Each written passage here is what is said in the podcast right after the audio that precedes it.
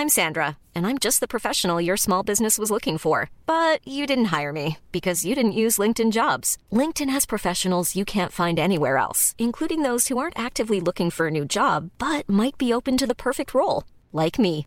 In a given month, over 70% of LinkedIn users don't visit other leading job sites. So if you're not looking on LinkedIn, you'll miss out on great candidates like Sandra. Start hiring professionals like a professional. Post your free job on linkedin.com/people today.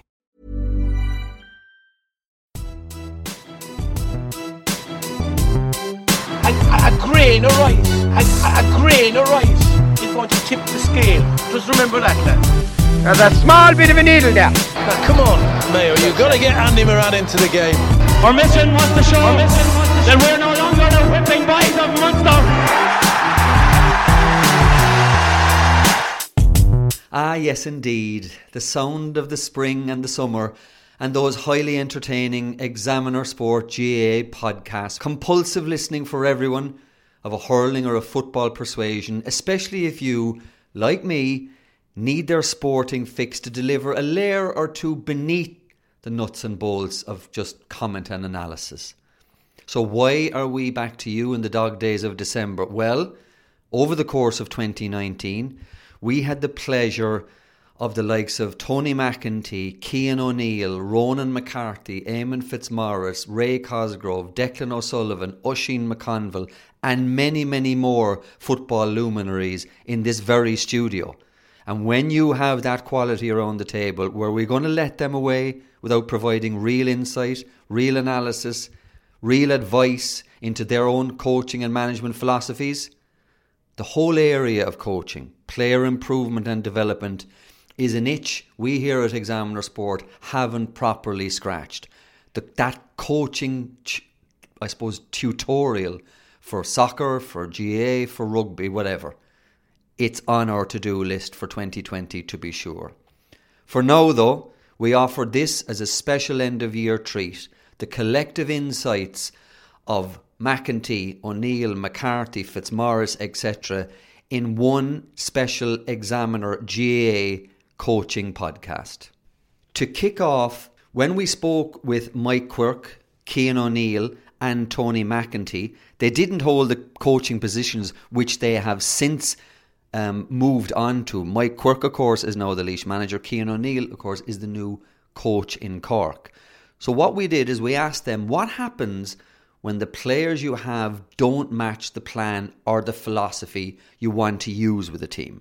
We spoke to them about giving players autonomy, about the whole drills v game argument, and at underage keeping those kids in, excuse me, keeping those kids engaged and bringing your 24, 25, 30 under 8s and 9s onto under 10s, 11s and 12s just to, just to kick it off, I suppose, really, lads. In terms of coaching, in terms of your philosophy about when you when you you know take over a team or you're involved with a team, what what are the key kind of things that you're trying to impart on on those players as a you know as a as a first day or a first week when you start to deal with them, Cian? I, I think it's not as easy as, as people think because you might, you know, be dead straight on your philosophy of how you want the game to be played, but then you, you walk into a dressing room or into a role and realise that well, I need to have the players who can actually execute that plan or, or carry that philosophy out on the field. Um, so I, I think it's not as black and white as, as, as people think. And I think the real skill of a coach is having a firm grasp and understanding of what are the strengths you know, of your team and, and what are the areas of improvement that yes we can develop, but it may not happen in the next two months of preseason before competition kicks in. And then designing, you know, a game plan that suits the strengths of that group um, because I think in order to be successful, everyone needs to be moving in the right direction, and not just the players on the field, the, the manager, the management team, um, and getting that harmony and that kind of sense of unified purpose um, can be a big challenge if you yourself are the key constraint because you're trying to impose a, a, tactical setup or a style of play in a group that, that simply don't have the tools or the skill sets um, I mean, personally, I love working the ball through the foot. I love working the ball through the line, similar to how Tony would have always set up, you know, Crossmaglen, um, and a lot with Mayo as well.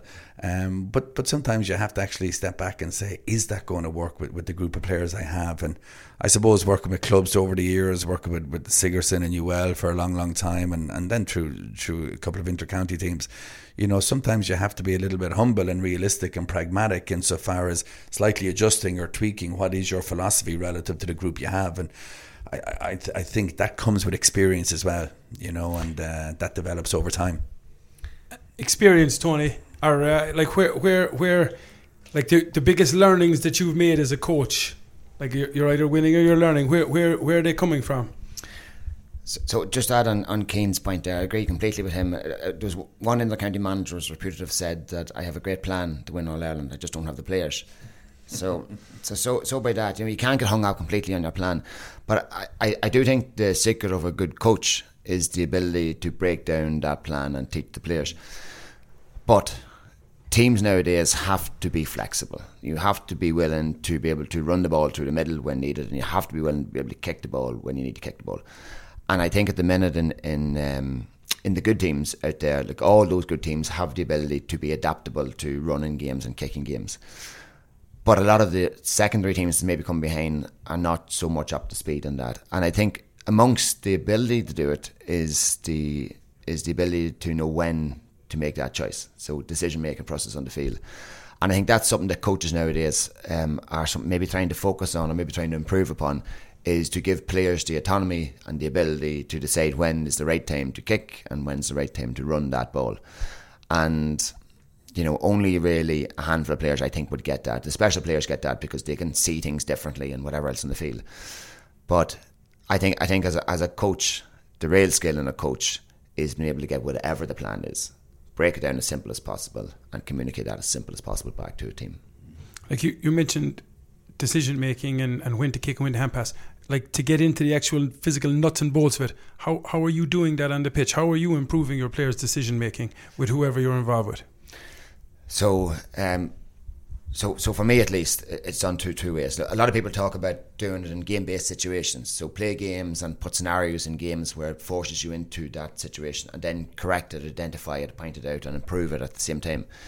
However, for me, I think you also need to do drills. I think you have to have drills set up whereby you can coach the basic concept eh, through a drill, an exercise of some description which shows it, and then you implement that then into a game situation and then you bring video analysis then back into it. So either in training sessions or as part of rail games, you look at the situation and scenario and you try and connect what you're doing in training to what you did or trying to do in the game situation. Because there has to be that learning cycle. It's not just here it is and that's it done. You know, you need to tell them what to do and do it, and you then reinforce reinforce what you're doing and repeat it and so on and so forth. And I think one of the things again which is important is repetition. Um, a, a, lot of coaches nowadays think that uh, freshness is good and you need have a different drill every session. For me, that's not necessarily the case. I think you need to repeat and repeat and repeat and repeat and repeat um, until people are either sick of it or get it, one or the other. Um, and that while you can vary the training a wee bit, I think it's important to have repetition so that you ground the concepts that you're trying to bring in. Cian would have a better idea this. Yeah, well, I think we, we'd be very similar in our approach. I suppose the, the difference I would have there is I would never really incorporate drills, you know, in, into any of my training sessions. Um, I, I think any drill can very quickly become a decision making based exercise or task by simply tweaking what maybe traditional drills, and I'm sure you're not talking about that, Tony, um, what they look like. So the introduction of making a decision, uh, whether it's you know if you look at a constraints based approach where you have the task, the environment, the performer, whether you're putting any little tweak on either of the points of that triad, I think a drill very quickly can become you know a situational task. You know if you like, where there is decision making and, and there is a little bit more thought and responsibility being put on the players because for me repetition is critical, you know, like what Tony said. But if you repeat the same thing, you're basing that expectation on the fact that you're always going to be facing the same challenge. Mm-hmm. And the one thing you can predict in, in, in, any game or any battle is what the opposition are going to do. Um, so for me, the more you repeat, but with variability in every single repetition, still tr- staying true to the same tenets of, of your of your game plan the repetition is there. The players are getting better with playing with each other and learning whether it's movement patterns, learning whether it's a little feint or a, you know or a dart inside.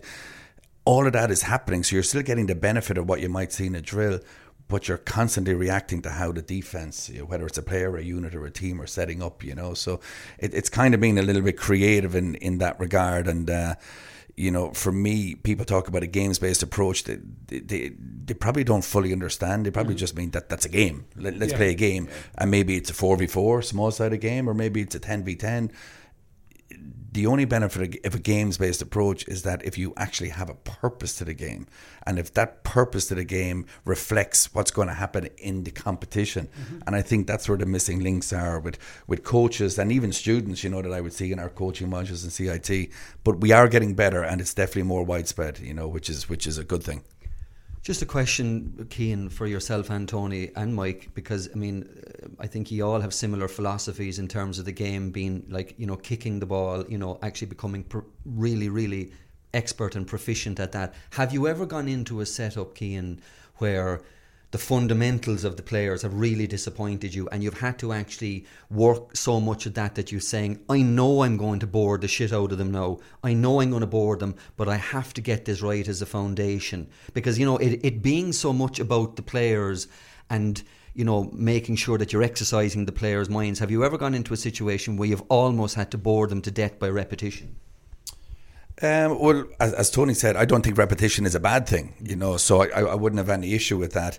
Um, I've never had that challenge technically um, at intercounty level with, with a lot of the clubs I've worked with. You know, you need a starting point for yeah, sure. I mean, for yeah. me, the biggest challenge from a coaching perspective is actually enhancing the decision making. I don't know what you fellas think, but I mean, and this is something that you see all the time at intercounty level probably you know one of the biggest challenges you know that the forward unit working with the coaching team in Kildare over the years and I'm just using an example I'm familiar with is you know we, we were too eager to, to shoot off three passes when you know you're probably in a low percentage area, but it's almost like off the cuff type football, and, and, and it looks good and it's exciting, and it's been in Kildare for, for many many years where the wide count has been higher than the score count. You know, mm. no matter who's the manager, mm. um, and I think just trying to develop that patience, but with pace, and it's a term I often use: be patient, but patient doesn't mean slow the ball down. Mm. It just means you know choose the right time to make that real incision.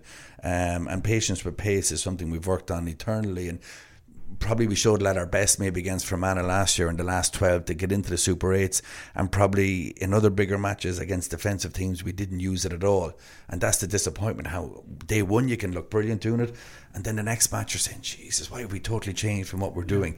That's my biggest uh, frustration as a coach. Because anybody can get to the 50 yeah. And then that, that's when problems arise. Absolutely. You know, man. So every team can get that far, either because they let you get that far or because you're quick getting it. Yeah.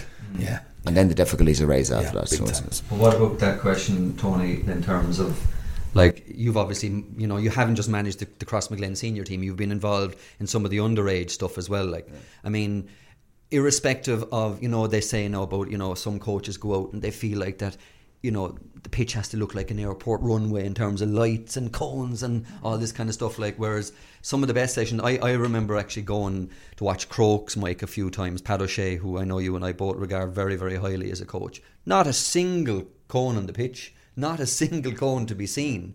Um, but in terms of the fundamentals I mean like genuinely you've I have been involved, and I'm sure you've been where you've actually been let down. Now I know not at intercounty level. I take your point, Cian. I'm more talking about the club level coach now at this stage. I mean, in terms of you going in, say with the cross under 14s, and you're feeling to yourself, no, no, we're getting nowhere if we actually can't kick the ball properly. Have you had to deal with that?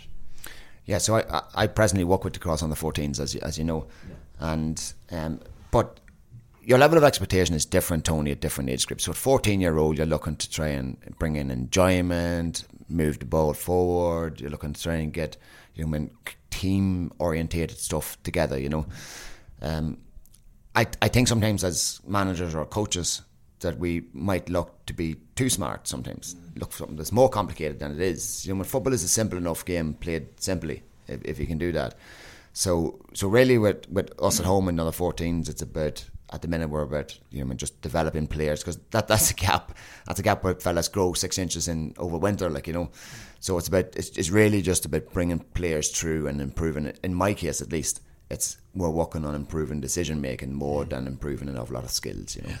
And isn't that fantastic to have a Tony McEntee coaching an under 14 team you know, in any club in the country. I think one of the biggest issues we have as a nation across all sports is all our top coaches are working with all the top teams.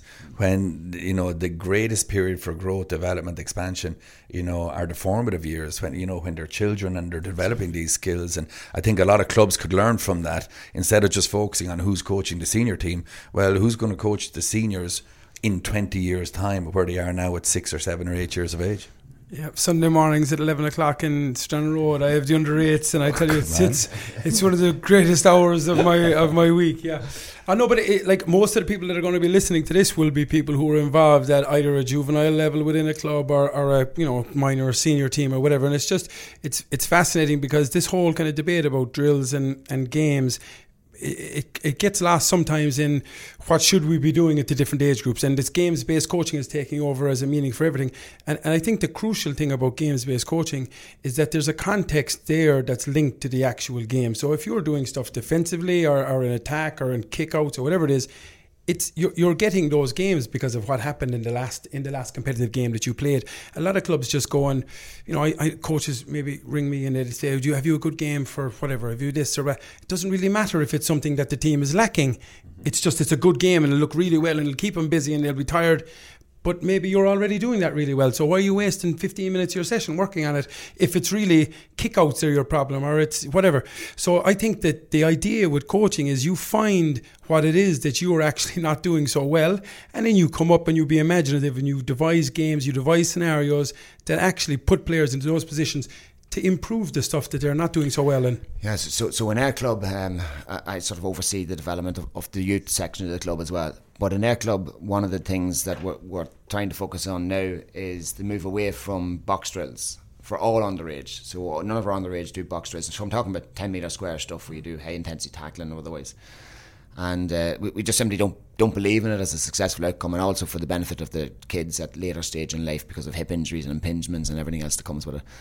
So uh, my session Tuesday night was we spent actually 90 minutes as the case was, but it wasn't all it wasn't all work.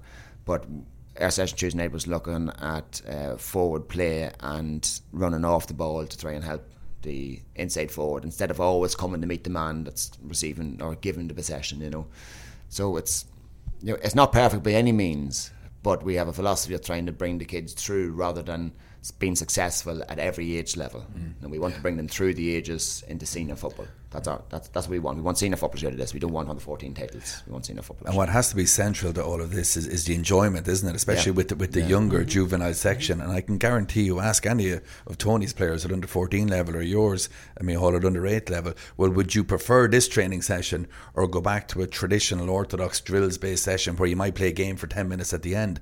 Oh, they'd, they'd be rocking over to your session every day of the week, and I think that's starting to sink in a, a little bit now. A little bit and, now. And look, I, and I'm always telling coaches like the greatest, you know, like the only the only mechanism we have for judging how good a coach or a manager is is did they win an All Ireland, did they win a county championship, did they win whatever, yeah.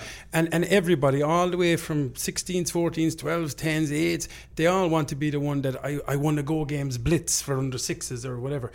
But the, like the greatest metric we have, if you start with under, uh, you know, with thirty under eight kids, are you putting under or thirty kids next year to the following to yeah. under nines or whatever it is? But yeah. people, you know, it's it's and a lot of clubs I think have come around to that way of thinking. But it's it's it's slowly it's slowly getting there.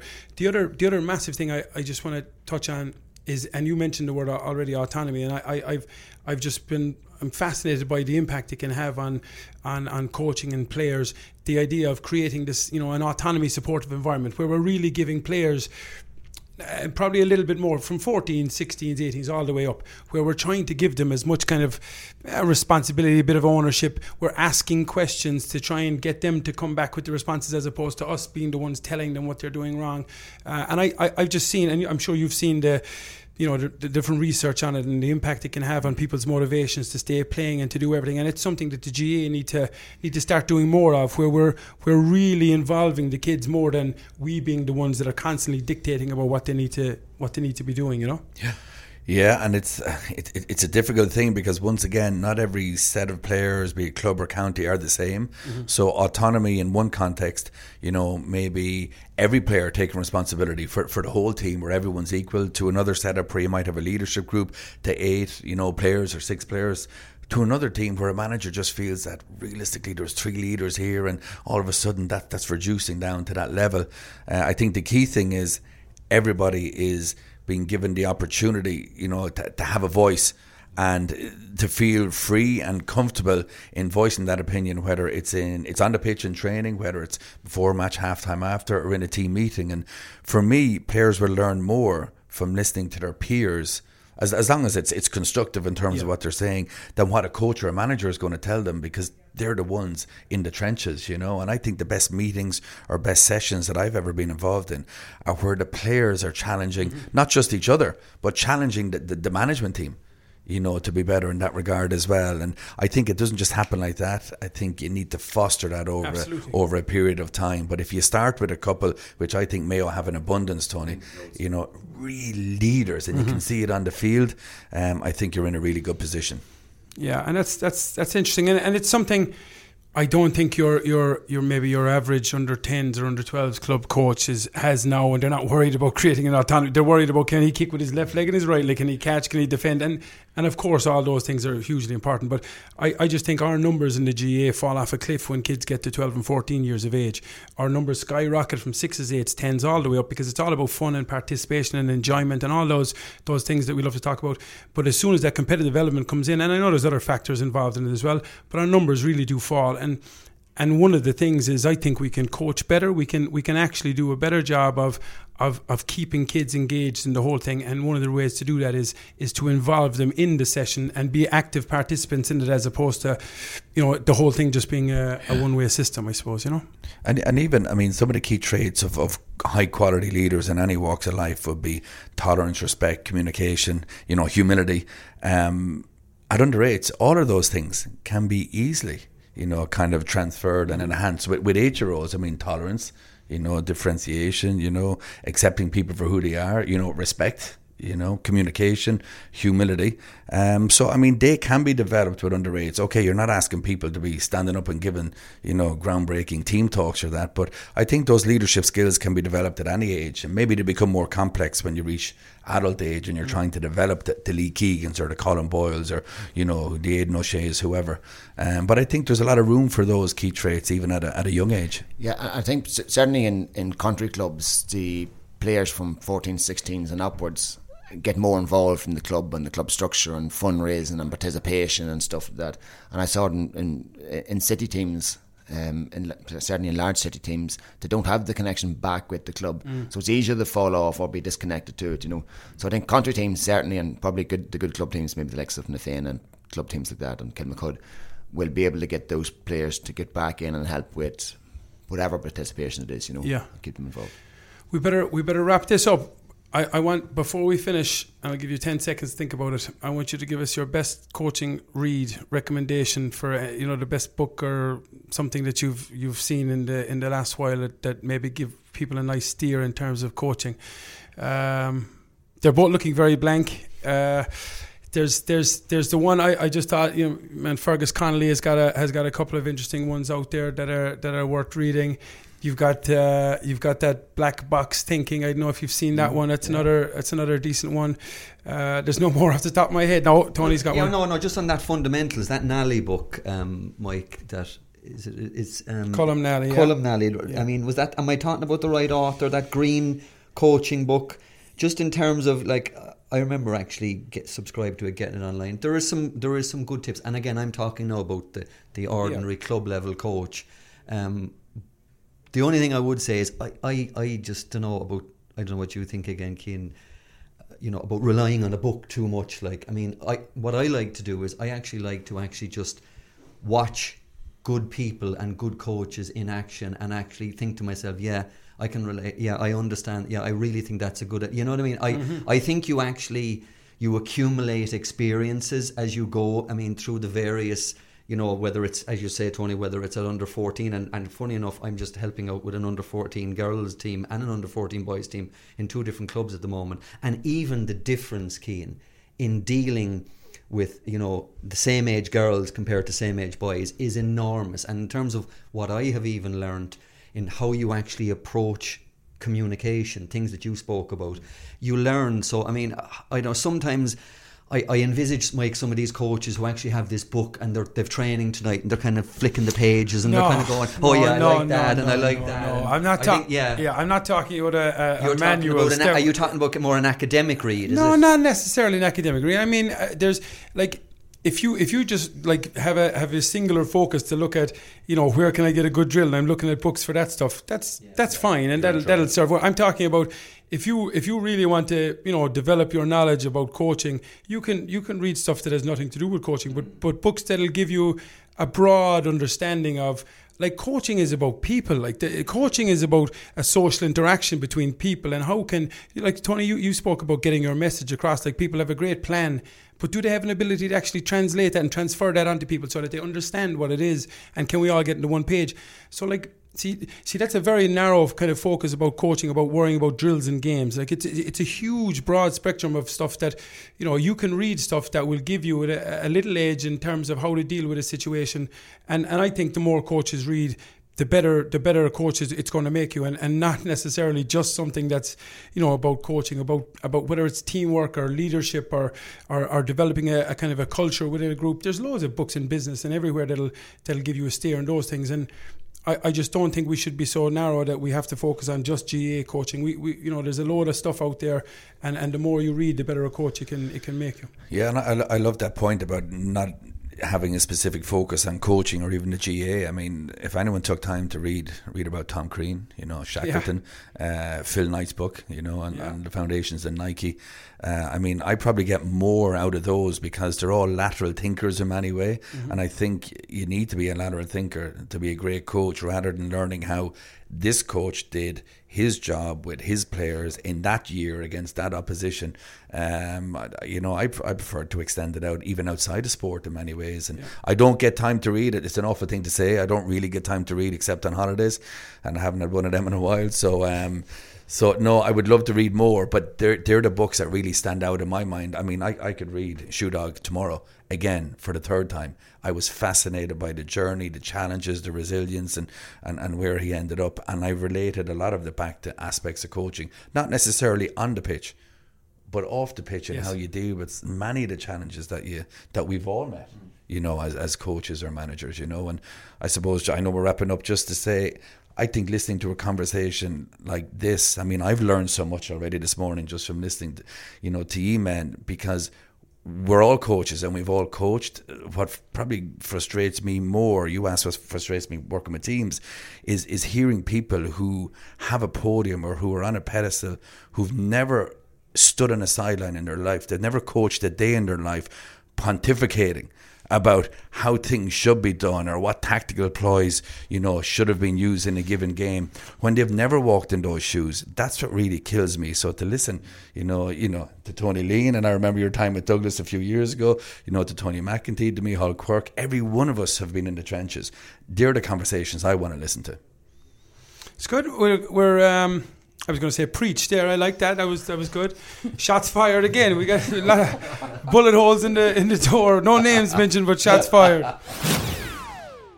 In this segment, Mike Quirk chatted with two intercounty managers, Ronan McCarthy and Eamon Fitzmaurice, on everything from the demands of intercounty management to the basic differences between coaching and managing, to delivering bad news to players in a respectful way. The whole area of GPS, physical work, how much of it is done on and off the ball four level kick out strategies and scenarios in training coming up with things different ideas to challenge the players in their improvement Okay, folks. So we're here with Eamon and, and Ronan again, and just following on from from our chat with uh, Cian and Tony McEntee. Uh, we just wanted to have a little run through a bit of a bit of coaching and, and management talk while while we've got so so many esteemed guests in the room and. Uh, what's funny about that? Fitzy starts laughing when I say esteemed guest.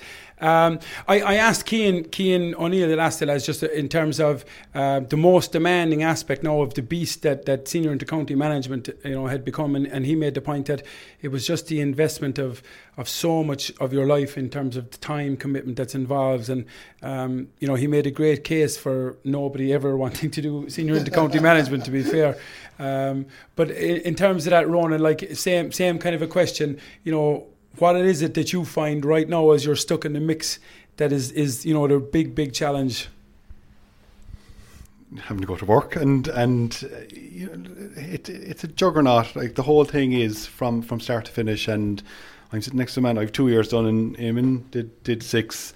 Um, and look I, I'm a principal of a, of a school um, you know I have you know I've I've five kids my wife works um, you know full time and um, I, I, think the key thing about it, look, it's the time. You see, it's very enjoyable. It's a, it's an absolute privilege and an honor mm-hmm. Um, you know, to to be involved in games against Dublin and Tyrone and all that. You know, they're, they're fantastic Munster finals against Kerry. It's a privilege, but there's a you know there's a huge demand on on families, um, on partners. This is players and management. Mm-hmm.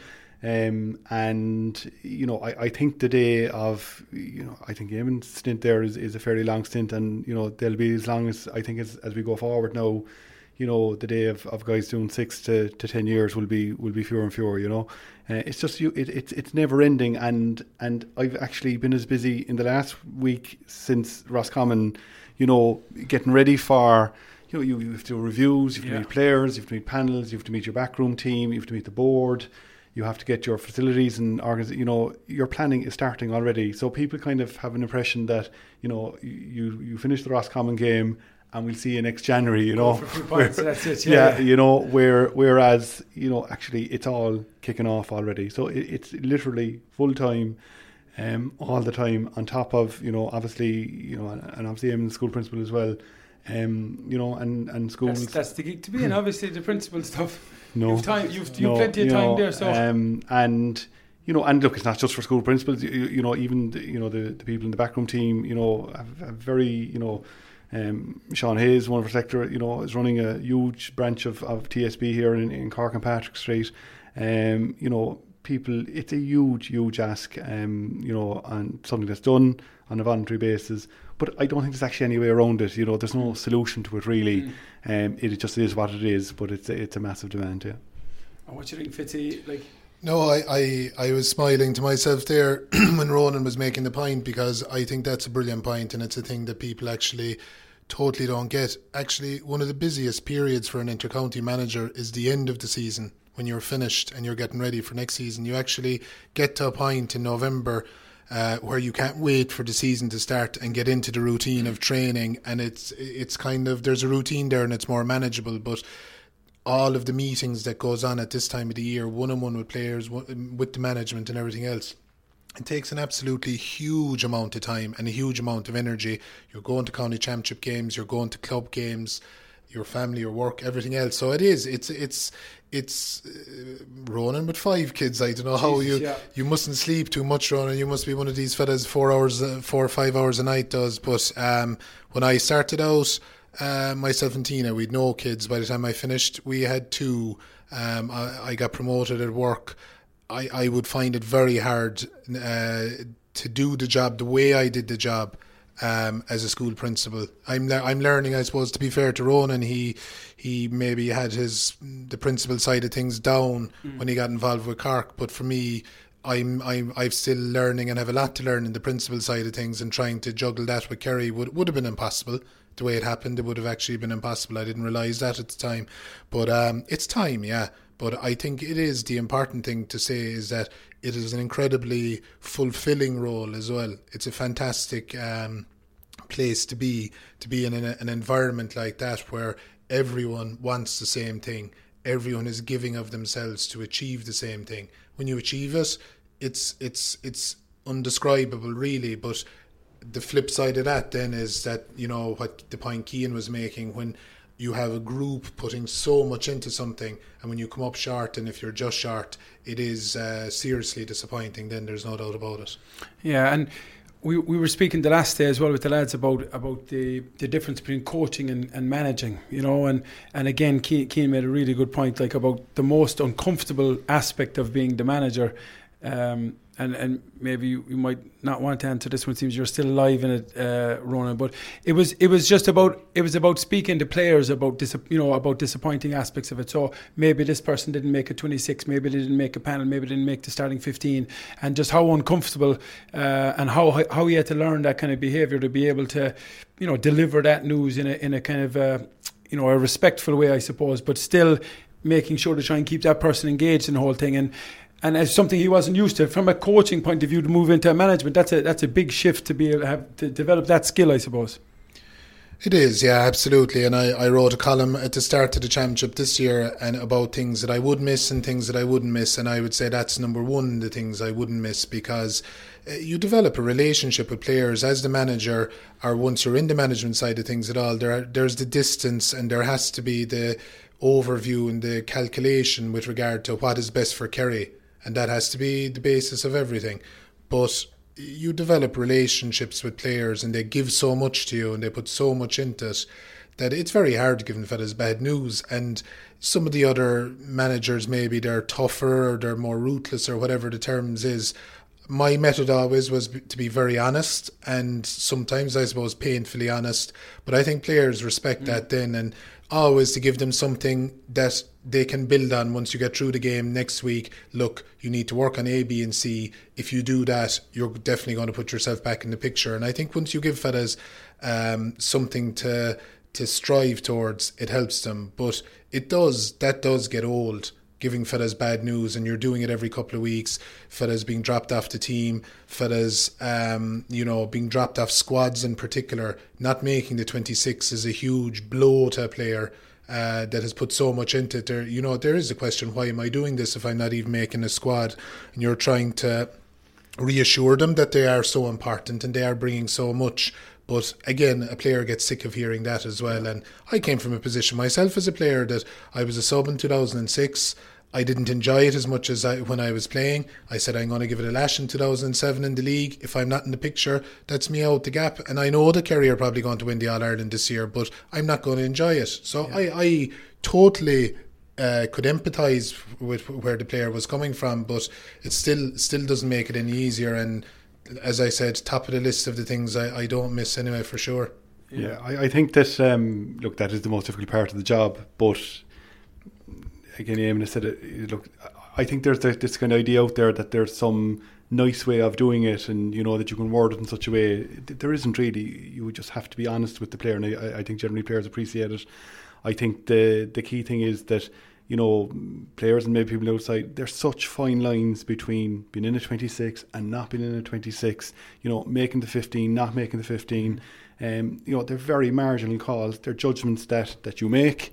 Uh, you do it with, you obviously, you know, the best intention in the world, and you don't always get them right. Um, you know, and, and and that's part of it. But um, you, know, I, I would say the, the group we have, you know, with Cork, they're an outstanding group, and obviously look they, you know they, they, they, get this disappointing news but they accept it and they look at the I suppose the group and and and the focus is on the group always. And um, and to a man really you know they've always behaved in, in, in the right way you mm. know when they've got disappointing news. And I think that you both made the point there about a bit of honesty. Like I think I think players players don't want to hear you know you're flying. Jesus you're flying if if geez, I haven't made a 26 for four weeks, how, how am I flying? You know, so I, I, think that idea of being honest and giving fellas, listen, this is what you need to do to get to this point. point, and if you do those, then then it's a it's a it's a different conversation. Obviously, it, just before we before we wrap this up, lads, in terms of, of coaching stuff, because a lot of people that will be listening to this will be people that are involved with their own clubs at senior level or, or underage stuff. In terms of coaching, Ronan, like what what are just some of the key things that you know, if you're if you're talking about delivering a coaching session or, or planning a couple of sessions, what what are the key things that you look at, kind of from a coaching point of view, that you like to that you like to try and emphasise with a with, with a team, whatever team that might be, whether it's an under sixteen team or a, or a or a senior team? What are the what are the key kind of things that you look for in teams? Look, I, I suppose the first thing is that you want guys enjoying the sessions that they're coming to do. Okay, and that's not to say that you know hard work has to be part of it, and and and you know the grind they have to go through all that. But in general, you know that that, that they like coming in and they're positive coming in. Um, and I suppose look, variety is part of that. It's not variety you know, for the sake of it. You know, it's not entertainment Yeah. either, but there's a variety. Um, and I suppose look, the key thing is that you know that I liked. Look, and obviously I'm not, I'm not doing as much coaching now, but uh, at the moment, but uh, what I would have liked coaching is that the exercises that they were doing challenged them all the time. You know that they, you know, it's not standing at a cone kicking a ball to a guy. You have to think your way through. You know, I suppose what you're trying to replicate is that they're thinking their way through the exercises they are doing or drills, whatever word you want to put in them, right? Um, they're thinking their way through them, to, you know, and then that, that helps them in matches because actually, look, at the end of the day, it all comes down to decision making, and and I suppose you know Dublin at the moment. Um, have proved themselves to be the best at that. Their players make very good decisions in high pressure, at high stakes, at high pressure situations. They make good decisions, and, and that's the key thing. Um, I did two things I'd say, and that me all is uh, exactly. You can almost press repeat And what Ronan has said there. I'd agree with everything he said. Um, uh, the first thing would be just to show maybe the level it's at at intercounty level, and I think that this is a great use of the technology in terms of the GPS. And you know, I know you get plenty of people scoffing at what's what what, what is it all about and whatever. Last year, an approach we had, Joe O'Connor was involved with us uh, from the S&C sports science point of view, and he was absolutely brilliant. Similar model to the model he'd used with the Limerick hurlers, that all the lads are GPSed up. Before the session, we would agree uh, myself and Padraig Corcoran, who was doing a lot of the football coaching, and Joe, what are our targets tonight in terms of high speed distance and total distance? Then we would do a warm up, which would be, as Ronan said, with ball, you're challenging lads in terms of thinking. Then after that, you're into game based situations, and everything is clocked by the GPS. There's no such thing as having to run five whatever laps or you know up and lengths up and down the field at certain pace the the thing is being clocked live by a GPS situation. So the players know you know at the end of the session you're working on football situations in intense. Uh, it's being measured. It's not just a coach's eye. And then at the end of the session, the sports science gang are happy because they've hit their targets. You're happy because your football is at an intense level and you've done your thing. If a, a player, let's say in the full back line or full forward line, hadn't covered their requisite distance more so than the high speed, they might get an extra couple of runs just to bring them up, and mm-hmm. that's it done. Then that's not practical at the club level, but it's just to show mm-hmm. The level that it's done to now. And uh, I personally enjoy that very much because there is no such thing as having to give over 20 minutes of your session to physical work as such. The physical work was being done as part of games and the ball, so on and so forth, and it was very good. From a practical point of view, I think at the club level, one of the things that I enjoyed most, and to tie in with what Ronan was saying there in terms of decision making, is scenarios in, in training that you're coming up with things, challenging the players the whole time, rather than just playing your 15 v 15. Pull in the two teams. Okay, lads, you're five points up. There's 10 minutes to go. Go away and decide what you're doing. This gang are five points down you go away and tell me what you go away and decide what you're going to do. How are you going to deal with that situation? Okay, now lads, let's flip the roles. How are you going to deal with it there? Okay, you've, you're down a man. You've only 14, you 15. You're, but you are five points down. How are you? What are you doing with that extra man? And put it on to the players and see how it goes. And what what I always found with those scenario based things, it brought an intensity to the football that was off the charts for 10 minutes, off the absolute charts.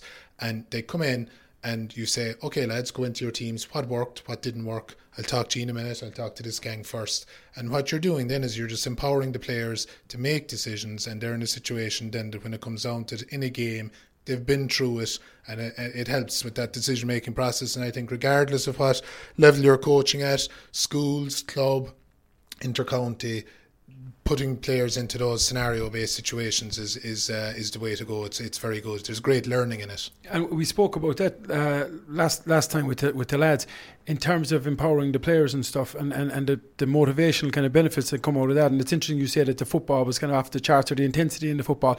And like, were you were you when you were putting guys into groups there, like your backs, your forwards, or whatever, you were allowing them to talk within themselves, like they were the ones that were trying to sort out those kind of issues or whatever that that you had just seen in the ball. They're they're the player. They're the people that were trying to sort it out. But then the coaches or the management team would help them. Then they would help them and guide them. But like the more that the players can come with the answers, the more powerful it is. And what I always found with the players we used to player led video analysis, they'd blow you out of the water with their knowledge. They would absolutely, because for a lot of them, it was speci- position specific. Mm-hmm. And while you might, as a coach or a manager, you might have a great overview and a good knowledge in terms of what you want from the team in the game plan, in terms of player specific stuff and position specific, they'd blow you out of the water with their knowledge. And, and I, I, I, always yeah. found that very yeah. empowering. It's incredible, well. actually. The incre- like the incredible the knowledge that they have, and um, I, I think Donal O'Grady made the point actually recently last couple of weeks about you know that the modern player now they're used to self evaluation, looking at their own performance, and and he was making the point you know that managers must actually tap into that. Um, you know, so you hear a lot of you know Jim Gavin spoke over the weekend. It's you know it's player led, but it actually has to be, and, and actually they have like they have incredible knowledge. You know, even about kick out strategies and and all that, and you know you'd be silly not to tap into it.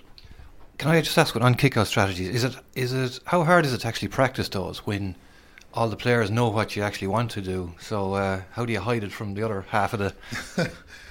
yeah, well, if you're springing something new, if you're trying something new, you absolutely take one team into one room and you say, "Right, lads, we're trying this this evening. The boys are inside next door. They know we're trying something. Let's see how we fare out." But I always felt that when everyone knew what was going on and if you could still get your kickouts away as a goalkeeper, well, you you you were in a good situation. Then you had to try and have what we tried to develop last year was that it was a kick out that there was four different levels to that one led to two, led to three, led to four. And then if four didn't open up, well, it was out to the out to the big man then and try and win the breaks. But that you were going through to keep it as straightforward as you could, you were going through certain movements on one on one kick out. But like I said, the, after a while, the lads, the opposition know in an AVB game, they know what you're trying to do. But if you, if you can get around that, then you should be in good situation. You should be in good situation for the following weekend. Yeah, look similar to what Eamon is saying there. You, you you try and create the scenario so that when the players meet it in a game, it's not the first time they've come across it. Um, I suppose the key thing then is do they have and again this comes with big game experience and and you know and leadership and all those things mentioned earlier that you know when they actually find themselves then in that scenario so for example you know Kerry are going to find themselves in the All Ireland final where Dublin push up you know and they're they're probably the best at it you know they go the full zonal press on the on their kick out. And you know that will have been practiced that scenario will have been practiced and now can you execute it now in the you know in high stakes high pressure um, situation? Can you do it? And that's something look that you you know you build over time um, and it's something look that you know I'm learning about as I go along you know and I, I've two years done you know done now. Um, it's something you keep developing keep practicing uh, keep working on and you know I think look we've you know we we've made improvements this year you know I think they're they're obvious for, for everyone to see um, you know but we, we've still a long road to go yet you know but it, that's the that's the stuff that the players really enjoy. Like that, those kind of things when you're thrown in there at the deep end and said, "Figure this out now, lads. You're you're two men down. You're you're you're three points up, and there's five minutes to go. Come up with something there and, and, and leave them at it." But it's interesting to, to take that just down to club level, and we'll we'll we'll finish with this. You you get some stuff from coaches saying, "If I'm asking if I'm asking the players to come up with stuff, should Jesus, I'm I'm." Sure, I'm only giving them a rod to beat me and, and player power and like this is kind of you know that they're that they're afraid to actually put a little bit of responsibility on the players for fear that it'll diminish their own kind of response. Now I'm talking about club stuff. Now I'm not talking about the top end of the tree where where people maybe have a little bit more knowledge to know that that stuff is really key and powerful to to engaging players. But at club level, you still get that resistance to actually put it out there to guys. But see, I think the mistake you probably make there is you know there's so many facets now to management of, of, of a team at intercounty level to think that you would have all the knowledge yourself you're on a loser there mm-hmm. kind of straight away you know and like what what fascinates me watching the players you know you know presenting something like the detail they, like they're down to the absolute minute detail for example on on kickouts. It's extraordinary you know?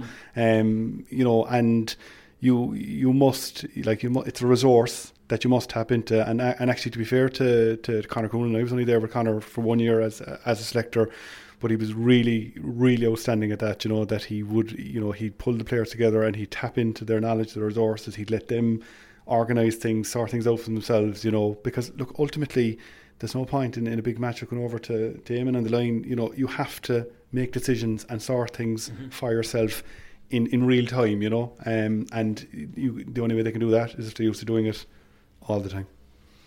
Yeah. Same as that, same as that, Michael. Look, the, I think you've come up with a solution there to the time problem. Give it all over to the players and just stand back and watch it. yeah. yeah, sounds good. And finally, in segment three, we had Ray Cosgrove from Dublin, and he's done a whole lot of work with the Dublin development squads.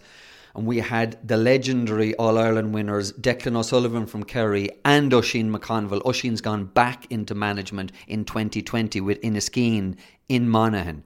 Declan O'Sullivan, keep an eye on Declan for the future. He is going to be a Kerry manager, in my view, at some stage. We spoke to that group, Mike spoke to that group about, in terms of the development of kids in, in, in, you know their ages i mean our coaches disagreed is it too late to improve the skills of a senior player when he has got to that level we looked at the whole area of movement and fitness dynamic skills things that they didn't do when they were kids in terms of players who keep making the same mistakes how do you deal with that and how big of a problem does that become and the holistic approach developing the player, developing the guy in the club who may not be your centre forward on a county championship winning team, but he could be the next club secretary. Ray, maybe we'll we'll start with you. You're you're involved. You were previously involved with, with the Wicklow uh, under under Johnny, Johnny McEntee and um, or Johnny Mac- Magee, excuse me, uh, Johnny McEntee, Johnny Magee, uh, and and obviously you're you're stuck with the development squads in Dublin under 16s, and uh, and maybe you might just talk for a minute or two just on on on what particularly you're kind of doing with those guys to, you know, I suppose produce some of the footballers that you're producing.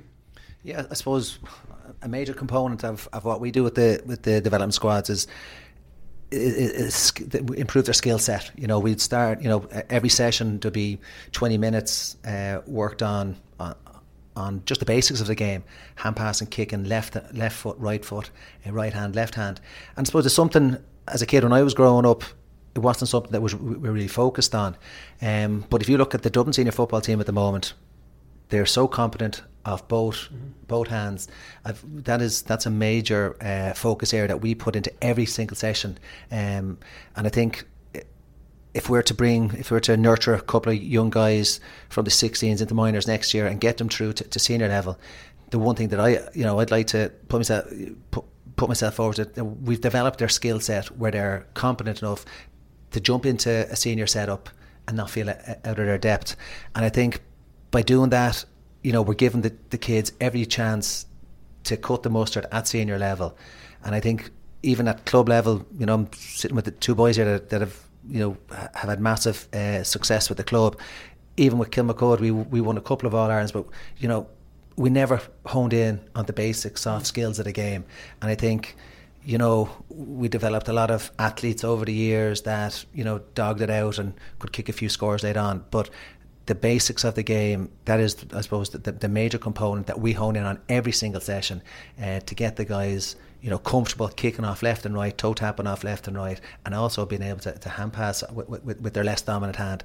I suppose that's the one thing that I've learned with the development squad is that we still have them at, a, at an age that we can nurture them. Mm you know, when you get guys at, at, at inter-county level, you know, when I was now at Wicklow with Johnny, you know, it was too late at that stage. You know, you know, trying to coach a guy to use his left foot, it's too late at that yeah. stage, Mike. So I think that's the, the, the the main thing. And even you know, I do a bit of an Oceans involved with, with, with the Crokes uh, Academy. I'm involved with my kids. Uh, squads in, in Ballyboden, and that's you know we, we you know whenever whatever night I'm, I'm up there, we certainly try and work on the skills of the game. And if they haven't got the basics, you know, you, you can't really build anything from there. That's the foundation that, that, that, that, that everything I think has to be built on. And and Dec, like you're you're stuck. You're still you were with obviously Jack and the under 21s at different stages, and now you're you're still with your own your own group.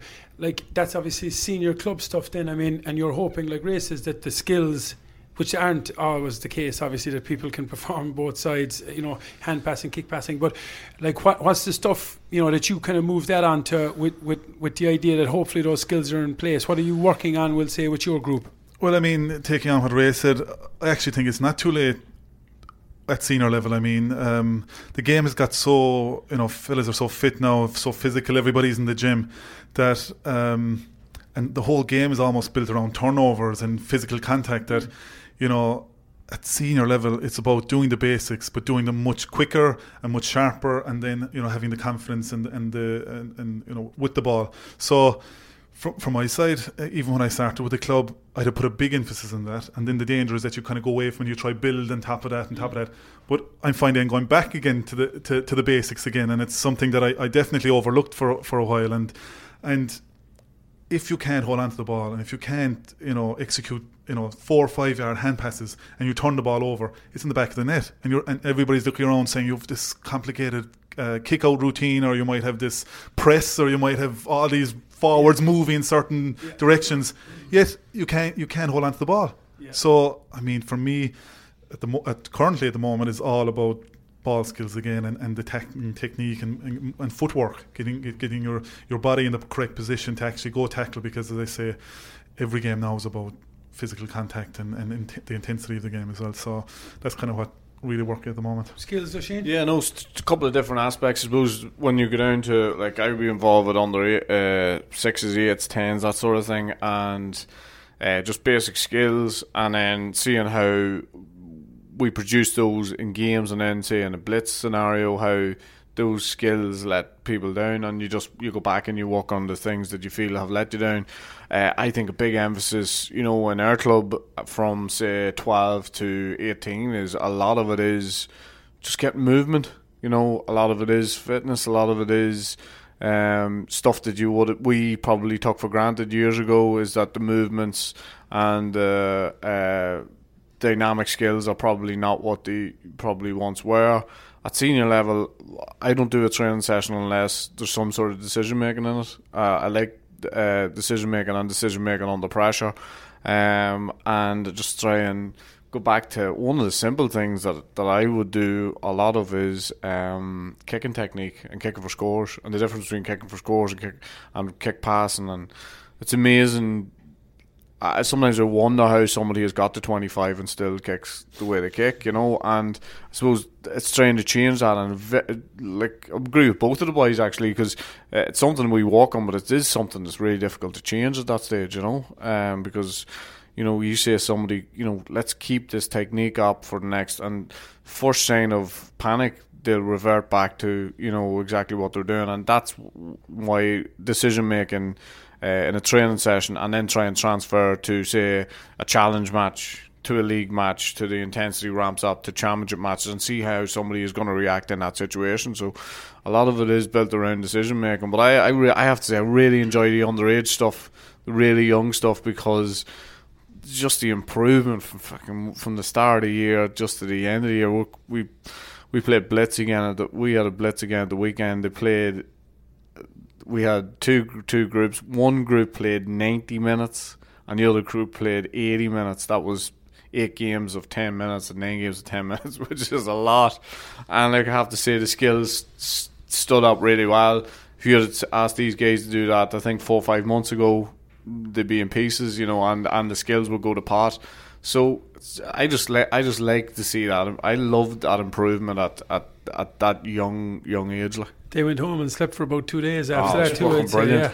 But the the decision making one is a, is an interesting one. Like like everything now is is is you know the whole game is based. Coaching is the is the overarching theory around every kind of you know thing everything you hear about coaching and like the skills are, are great and we work on we have to work on the skills but where are you in terms of working on those skills within within the context of the game yeah I suppose it, looking at it from from an offensive perspective, you know, when, when we're dealing with kids in development squads, you know, they're they're coming from their clubs, you know, they're there's a, I suppose a little bit of pressure coming with them, you know, to to maintain, you know, high standards when they come into the setup.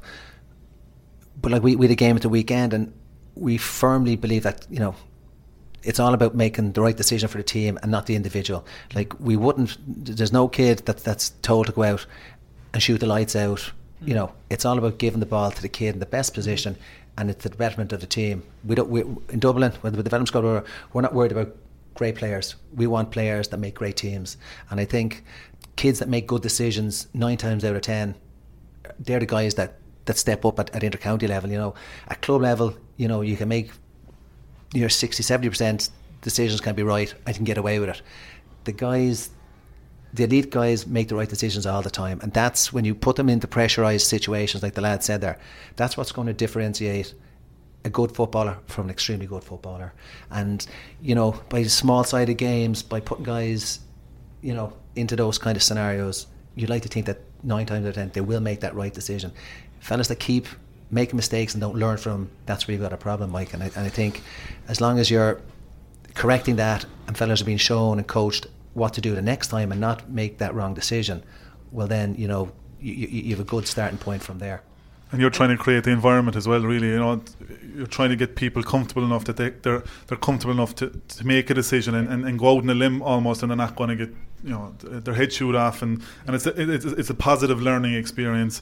But then I also look at you know these development squads, and obviously they're they're fantastic and they've been proven to be very successful in a lot of counties. But we have to be careful as well as, as the GAA that there's a social side to, to what to what we're doing in coaching as well. And I notice from from a small rural club, her numbers are incredibly scarce. We have to try maximise every guy, and we fellas travelling down from Dublin and from Limerick and Cork, and it's a huge effort to get there. So you need to make sure it's enjoyable. You need to make sure it's a positive experience for fellas and and and if it means guys are developing it from 25 to 30 or 35 we, we have a 42 year old playing in, in our in, in, our team. So sometimes the GAA there's a tendency now to say oh it's all about the elite. It's about you know that three or four percent the, the cream of the, of the crop. But I think the real enjoyment is the, kind of the spirit the club the the environment that you're creating, and then you're developing not only a player, but you're developing a guy who will become a secretary, or he'll be, you know, mm-hmm.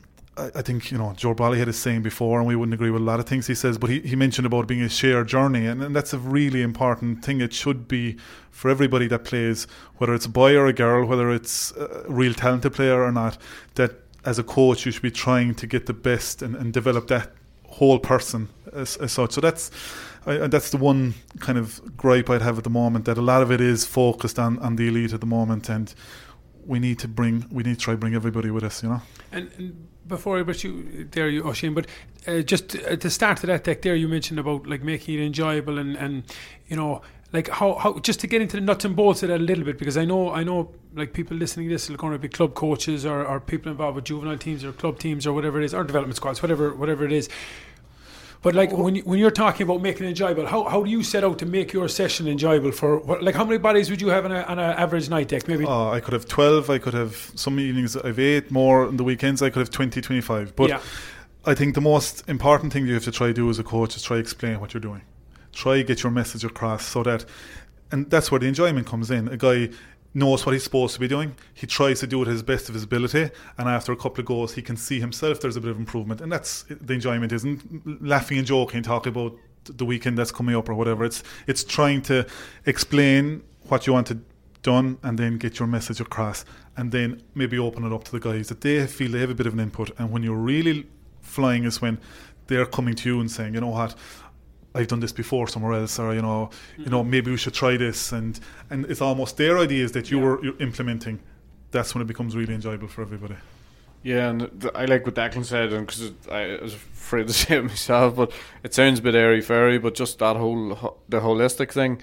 You know, I take football at college level as well, and anybody who has the misfortune of taking a college team will realise that you know, you get guys walking into the room someday, and, and you know that they're dead behind the eyes. You know they've done they've done their eight training sessions. They've they've they've done their S&C. They've done everything that they're eating right, everything. But they're just like to come in and they're just not just not worth anything.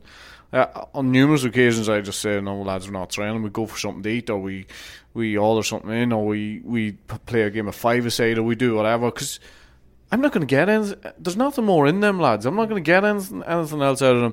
And yet, what I find is because of the fact of the way, like we went a stage where we we mightn't have trained for three weeks before a game, and we got to a stage where I found that when they got onto the pitch, they were giving you absolutely everything because there, there was a feeling that this guy's not just here to grind us into the ground, and you'll find that I you'll find that in clubs like not so much with under eights. Keep grinding them into the ground, but uh, but the, the but the older ones, like if you anybody who's involved with a senior team, it, it can turn into a bit of a grind. And when when the when the county seasons are alive and well, and you know you're going and you're going, you're going you got to break it up. You know, you got to you got to say to yourself some night, you know, we're going to turn up at room. We're going to. What are these boys expecting tonight?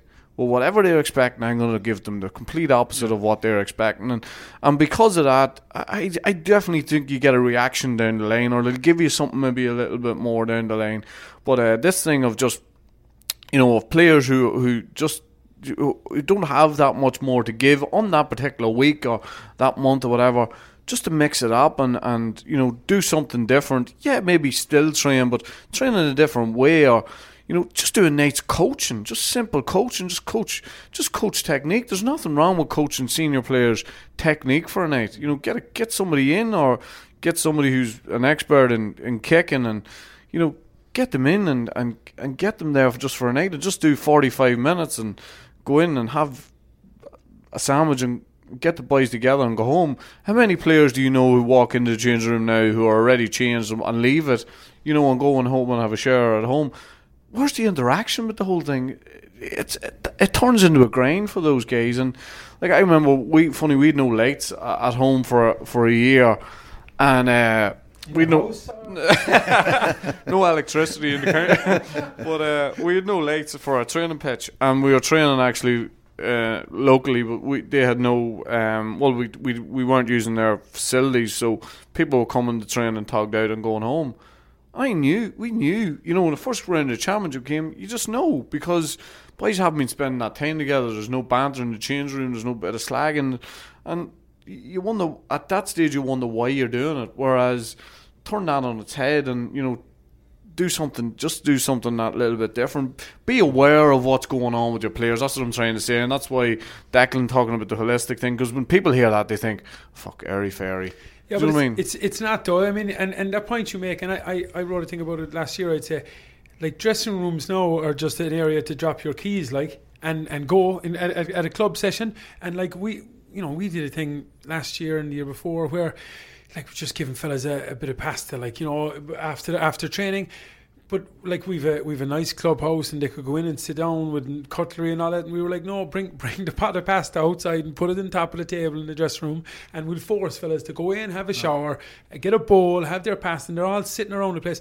And it was it was you know, it was just a bit of interaction with guys inside the dressing room that is kind of lost now because it's your phone and your keys and they're gone out the door before you even get in after picking up the cones and it's to try and to try and create that environment I think that you're talking about as well, Dec, that that you foster that within the club so that fellas feel like it's more than just a training session, you know?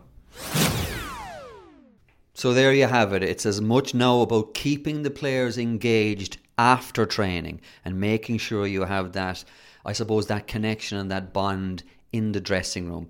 Best of luck, by the way, to Mike Quirk, who was our host uh, for 2019 in his new gig as Laois manager. Thanks indeed to all our guests over 29, all our GAA guests from Dalo and Ger Cunningham who hosted the hurling podcast, to the dozens of guests we had from current inter-county players to players who've been there, done that. Genuinely, it was a great thrill for us and it was really, really enjoyable. It wouldn't have been possible, of course, without Allianz, who sponsored our league podcast, and without Renault, who sponsored our championship podcast. It's only four weeks, by the way, to 2020. We will be back um, probably around the middle to the end of January with a new season of GAA podcasts. We hope you join us then. Cheerio. Want flexibility? Take yoga. Want flexibility with your health insurance? Check out United Healthcare Insurance Plans. Underwritten by Golden Rule Insurance Company, they offer flexible, budget friendly medical, dental, and vision coverage that may be right for you. More at uhone.com.